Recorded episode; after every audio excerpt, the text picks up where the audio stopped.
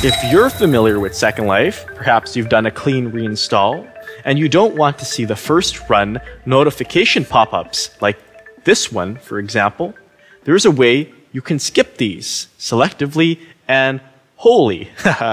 you can go to Edit menu and Preferences. And right here in the pop ups tab, see where it says Skip All, Skip Next Time dialogues? You can just click that and disable them. And they all end up here. You can also show all of them again if you want to. And if you'd rather selectively enable some of them, you can just click on one and then click enable this pop-up so it comes back up.